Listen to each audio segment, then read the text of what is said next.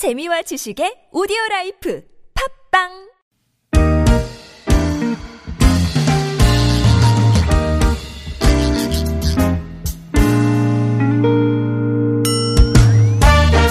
서울 속으로 2부 시작됐습니다. 수요일 전월세 관련 상담, 또 청소년 자녀 상담 격주로 진행하고요. 오늘은 주택 전월세 상담 서울시 전월세 보증금 지원센터 남가영 상담위원 스튜디오에 모셨습니다. 안녕하십니까? 네, 안녕하세요. 어서 오십시오. 네, 어, 저희는 이제 격주로 진행하는 코너 같은 경우는 새해 첫 시간인 그러네요. 바로 오늘 네. 예, 첫 시간인 경우도 있어서 예, 조금 이제 예, 시기가 좀 늦, 조금 늦었어요. 예, 늦춰졌지만 예, 새해 복 많이 받으시길 바랍니다. 새해 복 많이 받으세요. 새해 인사를 새삼스럽게 또. 예, 하네요. 예. 자, 구글 플레이나 애플 앱스토어에서 TBS 앱 설치하시면 무료 메시지 보내실 수 있습니다. 카카오톡도 무료 참여 가능한데요. TBS 라디오와 플친 맺으시면 되겠고요. 샵 0951번 담은 50원 장문 100원 유료 문자도 활짝 열려 있습니다. 편리한 방법으로 질문 올려주시죠. 어, 아까 그 좀 전에 1부 때 예, 올려주신 분이 몇 분 계셨는데 그 중에 어떤 사연부터 볼까요? 어, 아까 지, 진주님 네, 사연부터 볼까요? 지난달에 아파트 반전세 2년 계약이 만료됐는데 계약 연장을 하기로 했는데 집주인이 그냥 구두로 하면 된다 그래서 따로 갱신 계약서를 쓰지 않았어요. 네, 괜찮은지 계속 걱정이 되시나 봐요. 음, 집주인이 좀 먼 지역에 다른 지역에 살아서 만나기도 힘들고 그래서 그냥 구두로 음, 계약 연장하기로 했는데 왠지 좀 걱정이 됩니다. 하셨어요. 어떻습니까? 그렇죠. 이런 사례가 저희가 그동안도 많이 했는데 예. 유사한 사례가 참 많았어요. 그렇지만 정작 이제 본인이 이제 임차인 입장에서 이렇게 집주인이 뭐 구두상 해도 되니까 예. 그냥 뭐 더 살아라 이렇게 얘기하면은 괜찮나 정말 이렇게 생각을 하실 수가 있어요. 예. 그런데 여기서 일단 좀 포인트로 좀 짚어볼 것이 음.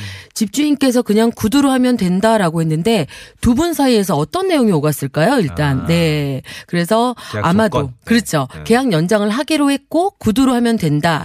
음. 요 안에 직접적인 어떠한 그 합의된 내용이 있는지가 네. 중요할 것 같아요. 네네. 그래서 집주인이 지금 멀리 사시고 음. 따로 만날기도 어렵고 네. 이제 이런 상황이신데 그러면 일단은 기존의 보증금에 대한 그 조건 그거를 그대로 하기로 하셨을 거예요. 음. 네. 그러면 일단은 그거를 짚어주시고 네. 보증금은 그대로 두고 어 2년 계약이 만료된 이후에 음. 다시 2년 계약을 연장하기로 서로 합의를 했다면 예. 그런 부분 기간을 또 정하셔야죠. 네. 그냥 뭐 더 살아라 뭐 이런 식으로 좀 애매하게 음. 또 얘기를 하게 되면 뭐 임차인이 뭐 묵시적 갱신을 주장을 한다거나 예. 이런 경우도 생길 수도 있고요. 그래서 그 기존 보증을 보증금을 그대로 두고 2년의 기간을 연장해서 뭐 2019년 언제부터 2021년 언제까지 2년 연장키로 하는 거에 저희가 합의된 걸로 알겠습니다라고 문자라도 하나 보내두시고요. 음. 아, 그럼 임- 진짜로 네 그렇죠. 정식 계약서만 안 쓰셨다 뿐이지 계약서를 쓰신 것만큼의 내용을 그냥 다 얘기를 그렇죠. 서로 예. 하시는 거네. 그리고 이제 뭐 어. 문자로 좀 증빙 하나 해두시면 좋을 것 같아요. 네. 그리고 문자는 항상 보내면 답변까지. 예. 네, 알겠습니다. 그렇게 알겠습니다. 뭐 네. 음. 집주인 이렇게 답변 있으면은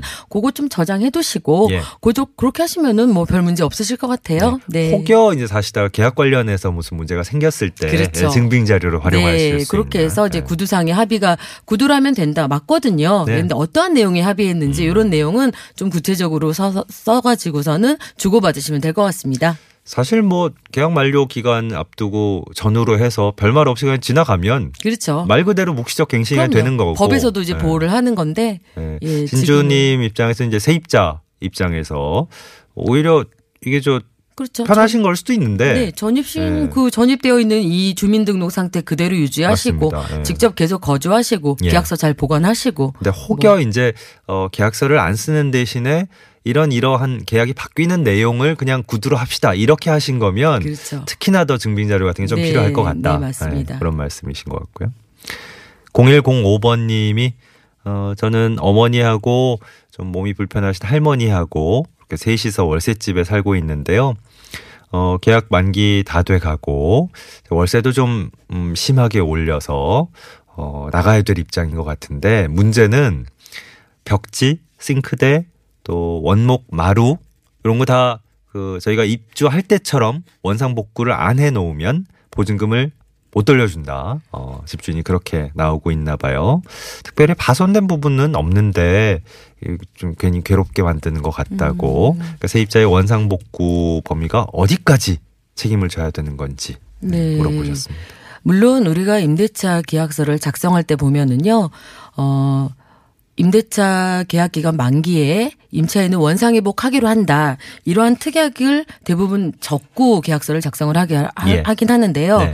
여기서 말하는 이 원상복구라는 게 처음하고 똑같이 해놓으라는 그런 원상복구를 의미하는 게 아니에요. 음. 왜냐하면 임대차라는 것 자체가 다른 사람의 집을 빌려서 사용 수익하는 거잖아요. 예. 그러면 어 사용하기 때문에 당연히 통상적인 손모가 생기는 게 당연한 거거든요. 예. 그래서 그런 부분에 대한 거는 원상회복 범위 가 아닌데 음. 과연 뭐 생활상의 뭐 과실이라든지 실수라든지 뭐 고의로 예. 뭐 잘못해서 뭐 깨뜨렸다라든지 음. 뭐 마루가 뭐 움푹 들어갔다라든지 이런 부분 예. 예뭐 그런 특별히, 경우라면 특별히 파손된 네. 건 없다 그러셨으니까 그냥 0105번님이 보시기에는 그렇죠 뭐 본인이 그냥 보시기에는 자연스럽게 네. 생활하면서 조금 뭐 색이 바랬다거나 뭐 이런 것일 뿐 어, 책임 같은 건 별로 질 그렇죠. 소재가 없을 것 같은데. 예, 그런 뭐 왜- 왜 부분은 하나? 뭐 원상회복을 원상복구를 해야 되는 부- 범위는 아닌 거죠. 예, 예. 나가시면 되는 거예요. 그런데 네. 훼손이 돼서 처음하고 다르게 사용하지 못한 부분이 생긴다거나 예. 뭐 싱크대 뭐 문화짝이 파손이 돼가지고서는 음. 예 사용을 못한다고 수리가 피- 수리를 요한다거나 예. 이런 경우라면 사용상의 부주의가 있다라고도 볼 수 있는데요. 네. 그런 부분이 없다라 그러면은 글쎄요 뭐 음. 임대인이 어떤 주장을 하시는지 구체적인 내용은 모르겠지만 예, 예. 네, 뭐 그런 관점에서 봐주시면 될 것 같아요. 임대인이 특별히 원상복구를 주장하는 뭐 별도의 이유가 있는 건지를 좀 알아보고 싶은데 그게 아니고 일상적인 일반적인 경우라면은 뭐 이걸 이것만 이유로 해서 그냥 아 이거 다 원래 어 갈아놓고 가야 되는 거예요. 처음처럼 깨끗하게 새 걸로 해놓고 가야 되는 거예요. 이걸 주장하는 건 좀 과도한 네, 것 같다. 그건 과한 거죠. 네네. 네네. 이게 저 세입자 입장에서 늘 그래요. 계약 만료하고 딱그 계약 만료된 시점에 그 보증금 맞습니다. 받고 나가면 좋은데 네. 이제 보증금을 못 받고 있는 상황이다 보니까 계약 만료 시기가 다가오면 다가올수록 이제 걱정이 많이 되실 음. 그러면 건데. 구체적인 이런 그 훼손이라든지 이런 거에 대한 구체적 사례- 사례가 없고 법 예. 조항이 따로 없기 때문에 네네. 늘 분쟁거리가 됩니다. 이런 예, 부분에 예. 대해서는요. 이제 분쟁 조정이 잘 안 되시면 또 제3자를 통해서 객관적이고 공정한 기관의 도움을 받으시는 게 좋으니까요. 서울시 맞습니다. 전월세 보증금 지원센터를 비롯한 몇몇 네. 어, 객관적인 기관에 네, 또 임대차 분쟁 조정위원회를 전국적으로 있으니까요. 맞습니다. 이용을 해보시면 좋겠습니다. 예. 0135번님은 2019년 9월, 어, 이제 한 8달 어, 정도 남았네요. 월세 만기 시점입니다. 만약에, 어, 저희가 이사 갈 집이 8월에 구해지면 바로 나가도 돼요? 아니면 무조건 만기를 딱 맞게 채우고 나가야 됩니까? 음. 오늘은 이제 만기 시점과 관련된 질문들도 좀 들어오고. 네. 계약서라는 거에는 우리가 만기가 정해져 있고요. 예. 당사자 간에 뭐 합의에 의해서 뭐 한 달 일찍 나갈 수도 있고, 음. 어, 그런 합의가 되지 않는다면 계약 기간은 지켜져야 하는 거죠. 네. 네. 어, 은서님은 옥탑방이고요. 방안이 좀 어두워서 창문을 내달라 해도 집주인 말로는 허가를 받아야 된다. 그렇게 얘기합니다. 실내 창문을 내는데도 허가를 받아야 되나요? 어, 집주인이 그냥 비용 때문에 걱정을 해서 그렇게 얘기하는 건지, 예. 옥탑방 자체가 문제가 되는 건가요? 어, 부모님하고 같이 살고 있는데 하셨네요. 우선은 옥탑방 자체가 아무래도 이제 불법 건축물일 확률이 높고요. 예. 어, 이로 인해서 해당 구청에서 지도를 받고 있을 수도 있어요. 음. 이행강제금이라든지 과태료 처분이 있을 수도 있는데 미등기 건물로 네. 이제 그, 그렇죠. 예, 처리가 될 증축을 하신 있죠. 거죠. 네, 예. 그렇죠. 그리고 어, 뭐, 비용도 문제일 수 있겠지만, 네. 일단은 허가를 내야 된다라는 부분도 틀린 말은 아니고요. 예. 해당 구청에 보면 건축물 관리라든지 건축 지도하는 부서들이 있으세요. 예. 이런 쪽에서 한번 질의를 해보셨으면 좋겠네요. 네. 네. 성식님은 저도 어머니랑 둘이서 살고 있는데 세입자의 서러움을 너무 잘 알기에 방금 사연들 듣고 공감이 많이 됩니다. 다들 힘내시기 바랍니다. 하셨네요. 네. 0564번님은 4년 동안 살고 있는 세입자에게 석 달 전에 전세금 올리겠다고 통보를 했고 계속 살겠다 그래서 그렇게 알고 있었는데 집주인의 입장이신 것 같네요. 어, 그게 다 얘기가 된 걸로 알았는데 지금 와서 만기 후에 나가겠다. 어, 그러시네요. 이런 경우엔 누가 복비를 부담해야 되나? 부동산 중개 수수료를 누가 부담하나? 네, 이거 질문입니다. 어, 좀 전에 제일 먼저 상담했던 그 내용하고도 약간의 연관이 있는데요. 지금 서로 간에 이제 그 월세를 어, 보증금을 이제 올리겠다고 했고 그쪽에서도 보증금 올리고 증액하고 재계약하기로 합의를 했거든요. 예. 그랬으면은 그건 지켜져야 되는 거잖아요. 보증금 올리고 재계약하기로 합의를 했으니까 그렇게 된다면은 세입자가 해지할 수 있는 권한이 없어지는 거죠. 음. 왜냐하면 그 계약 서 내용대로 계약 기간 뭐 계약서를 쓰진 않았지만 예. 구두상에 합의된 내용도 지켜져야 되는 건데 지금 와서 갑자기 그냥 우리 만기에 나가겠다라고 예. 했거든요. 예. 이럴 경우 집주인은 그러면 어차피 합의된 내용이니까 음. 어 나간다 그러면은 뭐 새로운 세입자를 구해 놓고 나가라든지 예. 여기서 발생하는 뭐 중개 보수라든지 이런 부분을 나가는 분이 내시고 새로운 세입자를 구하라든지 이런 얘기를 언급을 해볼 수가 있는 음, 거예요. 네. 그런데 아마도 서로 간에 구체적인 합의 내용 없이 그냥 말로만 하시지 않았을까 생각이 좀 들어요. 예, 예. 서로 간에. 예, 네. 이렇다 그러면 현실적으로는 음. 어, 집주인이 뭐 새로운 세입자 구할 때 내는 뭐 중개 보수를 내야 되는 게 현실적일 수도 있거든요. 예. 음. 그런 게 그렇게 진행될 수도 있어요. 그렇기 때문에 처음 말씀드렸던 것처럼 이렇게 보증금을 올리기로 하고 재계약을 하기로 했다라고 한다면 예. 그거를 근거를 좀 만들어 두셔야 돼요. 아, 그래야지 예, 그렇죠. 좀, 예. 그렇기 때문에 임대인도 그거를 근거로 해서 우리가 이러한 내용으로 합의가 되었기 때문에 음. 이거대로 이행을 하거나 만약에 그 이거를 이행하지 않고 중간에 나가겠다고 합의- 한다면 위반이다. 그렇죠. 그렇다 그러면은. 예, 어. 새로운 세입자를 구하는 데 있어서 뭐 비용이 발생하게 되는 거고 예. 이거를 물론 이제 이 세입자도 거기 다 살고 나가는 거니까 네. 뭐 서로 간의 중개 보수를 반반 부담을 하자라든지 이런 식으로 좀 협의를 해볼 수가 있을 것 같아요. 그런데 예. 지금 질문 내용은 그냥 뭐 그런 내용 구체적인 합의 내용 근거 없이 예. 말로만 얘기하시면은 임대인은 좀 불안 좀 불리한 상황이신 거죠. 네. 음, 얼짱이 님이 앱으로 예, 6년 정도 여기 살고 있는데요. 보일러에서 소리가 나서 수리하려고 했더니 한 30만 원 정도 비용이 발생한다네요. 조금 더 쓰다가 바꾸라는 얘기도 기사님한테 들었는데, 음, 아, 이 주인, 아, 주인, 집 주인. 주인한테 들으시는 얘기군요.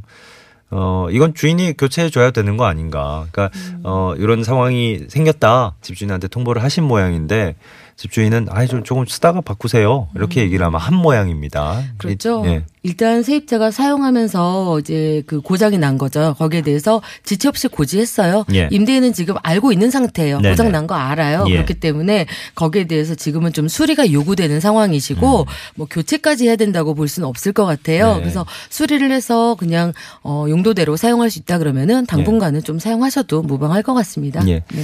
이게 저 사실 집주인 입장에서 같이 거주하는 게 아닌 그렇죠. 이- 입장이니까 이게 아, 소리가 너무 심해요. 이- 이러면 아, 보일러에 소리 나는 거 뭐 그럴 수 있죠. 뭐 이렇게 대수롭지 않게 생각할 수도 있는데 그런데 이제 사시는 그- 분 입장에서는 예, 근데 또 예. 비용이 또 적은 금액이 아니네요. 그러니까요. 수리 비용이 예. 그렇기 때문에 집주인에게 뭐 수리 기사님께서 이렇게 보시고 예. 비용 수리 비용은 이 정도 들고 만약 그러니까. 교체하는 비용은 어느 정도 드는데 네. 음. 아무래도 교체하면 또 오랫동안 또 사용할 수 있는 부분이 있으니까 예. 예. 거기에 대해서 이- 집주인에게 좀 구체적으로 얘기를 해주시면은 그걸 듣고 좀 판단을 해보시는 것도 좋을 것 같아요. 네. 네.